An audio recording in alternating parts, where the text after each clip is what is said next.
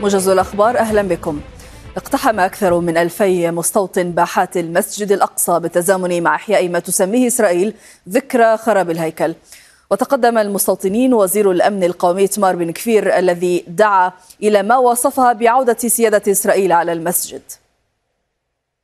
وقد عبر نائب المندوبة الأمريكية بمجلس الأمن عن قلق بلاده من الزيارة التي وصفها بالاستفزازية وقال إنه لا ينبغي استخدام هذا المكان المقدس لأغراض سياسية.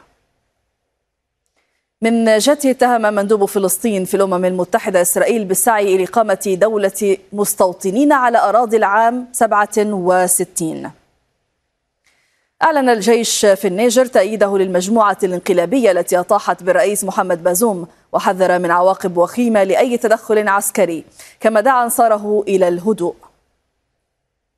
قالت الأمم المتحدة أن عملياتها الإنسانية توقفت في النيجر بسبب التطورات هناك وأضافت أن النيجر تواجه وضعا إنسانيا معقدا مرتبطا بتصاعد العنف والتحديات الاجتماعية والاقتصادية. تتواصل الاشتباكات بين الجيش السوداني وقوات الدعم السريع بالأسلحة الثقيلة شمالي أم درمان. وقال مراسل الجزيرة أن طائرات الجيش قصفت مواقع للدعم في مدن العاصمة الثلاث.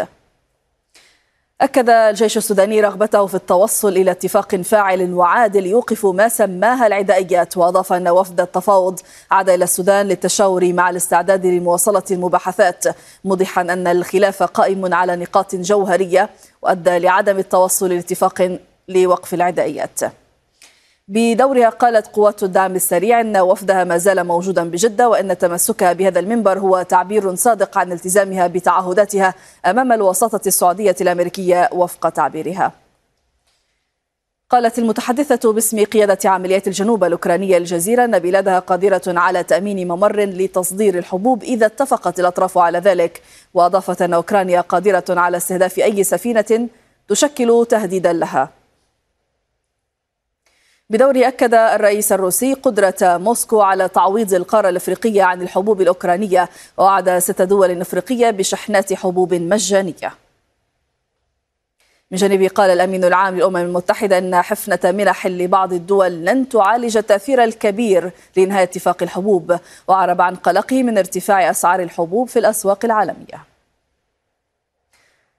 أفاد مكتب المستشار الأمريكي الخاص جاك سميث بتوجيه تهم إضافية للرئيس السابق دونالد ترامب في قضية احتفاظه بوثائق سرية بعد مغادرته البيت الأبيض.